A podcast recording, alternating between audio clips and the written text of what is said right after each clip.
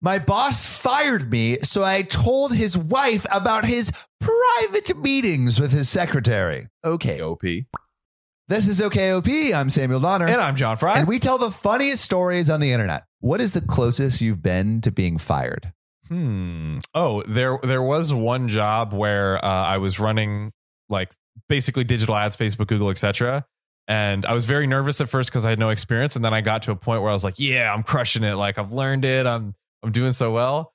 And then like so nonchalantly, um, the the CTO who had prior who had previous to that been doing all of the ads and stuff, he was like, "Oh yeah, like once since John started taking over, we lost ten thousand dollars on on this, but blah blah blah." And then he kept going nonchalantly, and I was like, "Oh my god!" And so I went to him and I was like, "What was that thing about ten thousand dollars?" And basically, like we made money over overall. But there was $10,000 decrease from when they were running it. There was there was basically an area of of the ads where it's like this was complete like Sheesh, Completely unnecessarily scared the run. bejeebus out of dude me. i and and it was right at the point where i finally felt like mm, i'm freaking like i'm freaking crushing it you know what i mean and then dude i crapped my pants so hard but then he literally was like it's no big deal like he mentioned it so nonchalantly because it was Actually, not a big deal. and and again they made money in the grand scheme of things but this you know For this one project, portion they of didn't. it right? lost 10000 but i was like Sheesh. Well, I have a story about uh, someone getting fired, but then taking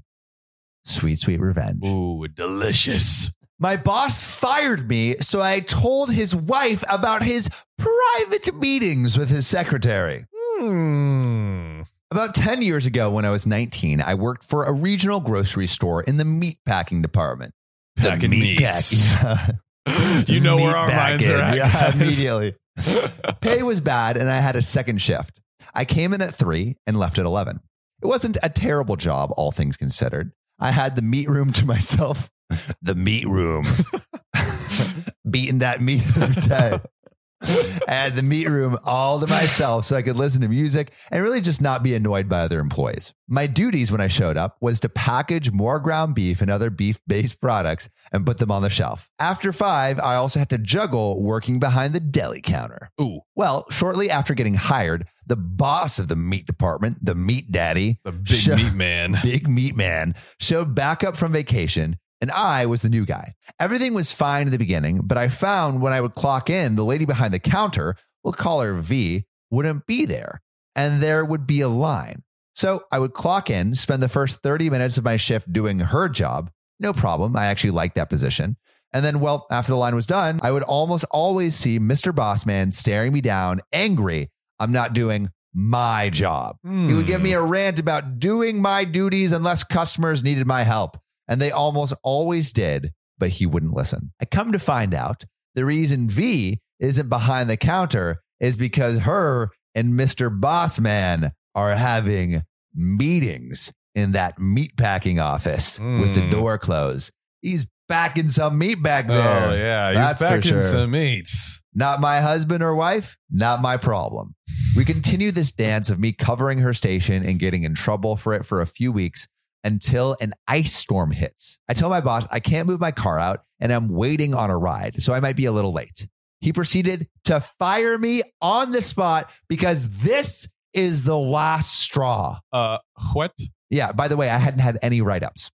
I agree that it's fine because I hate this job anyway. Fast forward two years. I'm 21 and I'm celebrating with my friends at basically the only local bar in this terrible, tiny crap hole town. and then we walk in, and who do I see? Why, if it isn't Mr. Boss and not V, but his wife.